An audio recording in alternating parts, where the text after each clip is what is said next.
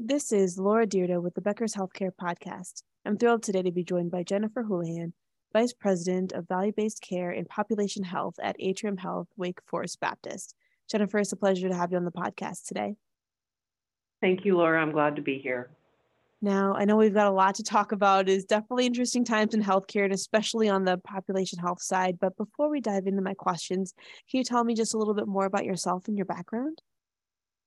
Sure. I have been um, in the population health space now for a little over seven years, but prior to that, I started my career in a small uh, Medicaid plan in South Florida and got my start um, really understanding sort of benefit design and uh, utilization trend and analytics and strategic planning, and then moved over to the provider side um, about 10 years later and have been working on the provider side ever since um, everything from some of the regulatory strategic planning, uh, but really sort of took hold uh, post Affordable Health Care Act, everything from um, leading our work in the community health needs assessment space to developing our kind of post acute transitions of care strategy, which then sort of led me in to where I am today. So, really overseeing um, from the administrative side how we perform, um, and now over 15 ACO uh, value-based risk contracts uh, in commercial Medicare, Medicaid, but also engaging on our social impact community engagement side to address social drivers, developing of care models, um, and then working very closely with primary care and actually have a dyadic role with our chair of family and community medicine. So have been sort of working outside of the walls of the hospital probably for the last 10 to 12 years, thinking about how we manage patients from a continuum, and then help leading the transformation to value-based care um, and all the capabilities and team-based models that we put in place to support that. Got it. That's fascinating. And I can imagine, based on everything we've been through over the last few years with the COVID 19 pandemic and then, you know, the economic challenges since, eh, a lot, eh, you're, what you're responsible for just becomes even more and more important. So, given everything that is going on in healthcare right now, what are some of the most important issues that you're spending your time on today? Yeah, as you mentioned, this is definitely an interesting time with um, hospital margins probably maybe some of the thinnest we've had um, for for quite some time. But it's I'm spending time sort of thinking about the different risk and ACO arrangements I'm in, and then you know this is certainly budget time for us. So really kind of putting in place the resources, but making sure that we're getting return on those.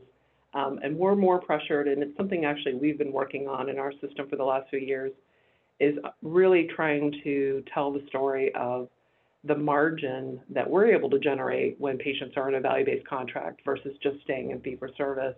So I spent a lot of time working with our finance and planning and analytics team to really understand everything from uh, how cost accounting um, and merging sort of the, the payer uh, financial data that we have to be able to tell that story of how uh, value-based care is not only better from obviously a patient quality um, and hopefully quality of care and access perspective, but also how it's actually um, good for margin and good for the bottom line. So I spent a lot of time with our finance colleagues. I spent a lot of time advocating for resources to make sure we have the care team model in place and, and supporting certainly our primary care, but some of our specialists as well.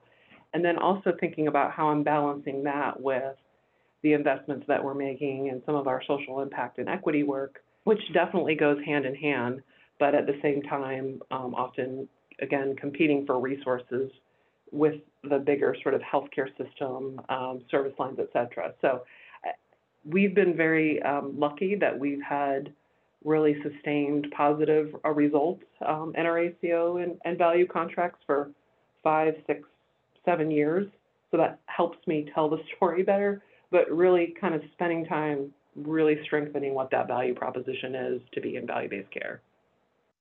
Got it. That's, you know, extremely helpful to know and think about. And, you know, when you look at the success that you've had with the ACO and, in the value-based contracts, how do you communicate that effectively to show hey you know uh, here's what i need in order to to um, yeah. double down on this or do this better especially as you said you know in times when hospital margins are are thin uh, making your case for you know needing resources as well i can imagine is always a challenge yeah uh, yeah and i think that's where really working you know closely with you know, I feel like pop- population health has this sort of matrix with everyone because it's change management and again, yes, competing with resources. So, you know, we're really working closely with our financial planning teams um, and really trying to un- better understand what does the value proposition mean to them? What, what's a successful model to show that yes, actually resources would be better spent here versus maybe investing in a more traditional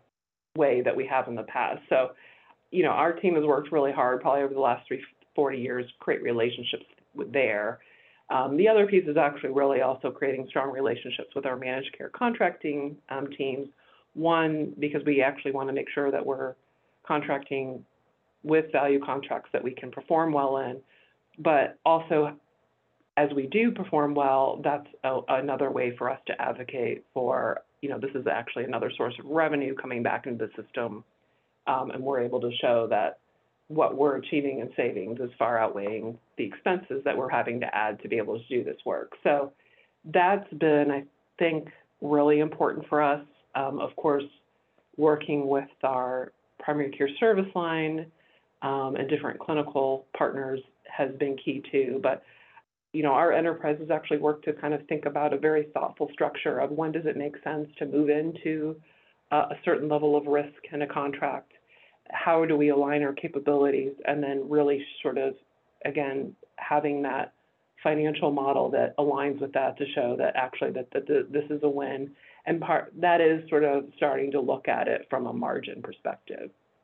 That's great insight. Thank you so much jennifer for walking me through that. Now i'm wondering when you think about the future how are you planning on growth and what investments do you see yourself in the organization making in the next two years or so yeah, so from from my lens, the, the, the two areas that we have been making the most investment in, um, and I think will probably continue in the next few years, is really um, on the social impact side. Um, so I think with what you're seeing in the new CMS rules on SDOH screening requirements, that's work we've been doing in the pop health space for a long time. Um, under our Medicaid 1115 waiver, it's a requirement so we've been growing our sort of community health worker um, planning and engagement and developing. We have both community-based as well as now clinically aligned models. And so that's an area um, that we have been growing and I think continue will continue to just because the way we engage and screen for patients, um, referring, closing those loop on referrals, but obviously addressing social needs is such an important part of the care plan and now an added requirement with many of our payers, that that just makes sense for us to continue to grow there. And then the other piece that we've grown tremendously in, and I think I'm not sure we're quite done yet, is in our pharmacy space. We've actually developed a pop health pharmacy team. Again, works very hand in hand with our care management team. Um, and they actually heavily rely now on our community health worker resources too, as we think about supporting patients in their medication adherence, medication management.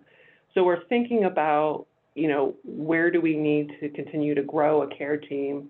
Um, and those have been two kind of roles. But the other, I guess, piece that we'll continue to grow in is thinking about um, how to extend the reach of those teams through whether that's our EMR optimization or different tech enabled, you know, if that's apps, texting, other, you know, remote patient monitoring, other kind of tech that we would put in place contract for that would allow us to manage patients kind of with with the team that we have. So it's kind of that balance of thinking about FTEs, which in this time can be hard to recruit, and then thinking about how we're leveraging and scale technology um, that allows us to reach more patients. That's amazing. You know, and it seems like you definitely have a lot of different initiatives going on, whether it's looking at the community based programs or the types of technology you need in order mm-hmm. to have automate processes and really make the organization and um, teams that you work with that much more efficient. Um, I'm interested too, you know, when you think about all these different things and, and uh, pointing to some really important services for the community as well as um, important for the health system and then as you mentioned the the contracts too. What do you really see as being um, the kind of gold standard in terms of where the industry is going for some of this value-based care for population health and some of the social determinants um, you know work? I, I think for many hospitals and health systems it's not something that they've really been able to build in very well into their contracts. And so it, it's um, not as sustainable as they would like it to be. So how do you make it work? How have you really been successful yeah um, in that yeah. you know to say hey this is what we need for patients which is all well and good but you know how do you really translate that into okay we have to to make this happen yeah yeah that that is a great question because i think i would be remiss if i didn't say you know where where did we get the funding to start growing some of these community health worker programs? They definitely have been through some of our grant and foundation partners uh, but part of that sort of what is your sustainability plan is that, you know, as we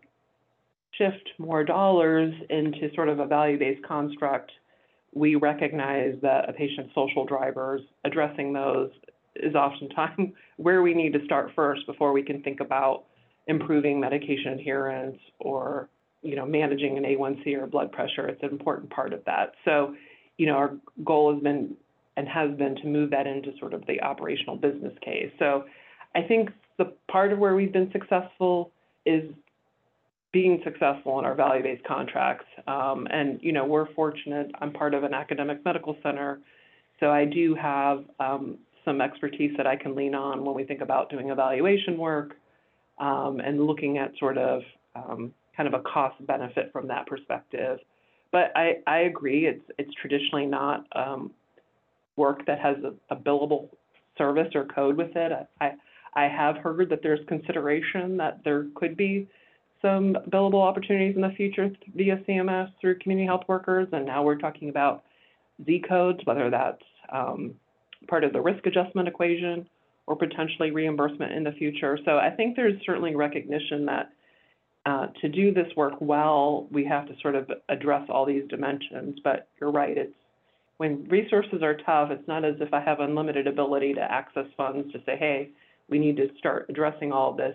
I think it's being able to show one, we're able to bring in more revenue than we're spending to achieve that revenue has been an important part. I think the other part too is, you know, what is the the, the social impact mission of the organization, you know, I'm always looking for alignment opportunities. So of course, you know, we're also doing community health needs assessment work we're really trying to be out there with our community partners um, to make sure that we're investing in these, you know, not only from a service delivery piece, but thinking about how we can be impactful from a policy um, and making some systemic change. So it it's all of those things, but I again I certainly recognize that um, it's certainly something that comes up in conversation with many of my peers across the country that we know what the right things are to do. It's just the funding is not always there and so that's where it, it does take, I think, quite a bit of creativity to sort of cobble together, you know, if we're able to get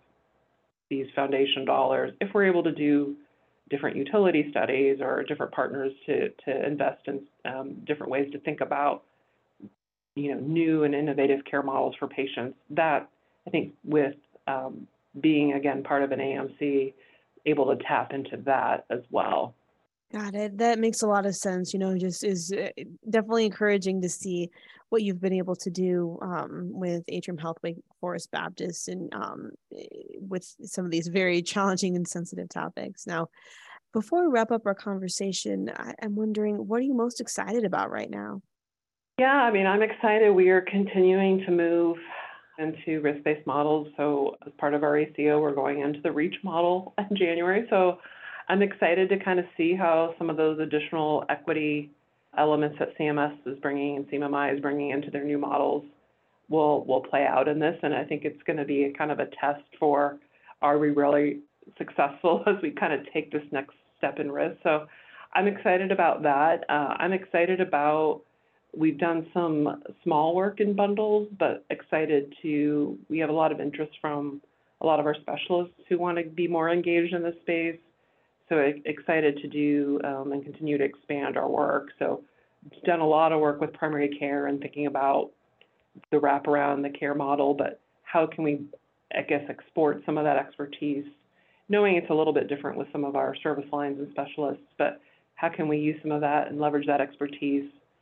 Uh, definitely some of the great work that we've um, continued to learn all the time on analytics, but the risk work that we've done and bring that in. So just hoping to continue to be able to expand sort of this transformation work we're doing um, and really um, improving the quality of care and hopefully making our providers' lives a little bit easier um, by wrapping around these care team models and, and with them. So I think lots of opportunity. Again, some of the pressures of where healthcare is, and and we'll we'll, we'll continue to see. But um, our know our teams continuing to march forward. Got it. Jennifer, thank you so much for joining us on the podcast today. This has been a really great discussion, and I look forward to connecting with you again soon. Yeah, thank you, Laura.